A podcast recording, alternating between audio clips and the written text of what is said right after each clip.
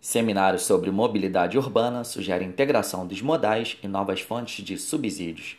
O evento, em parceria com Metro Rio e Supervia, reuniu especialistas para debater as dificuldades enfrentadas por transporte público sobre trilhos.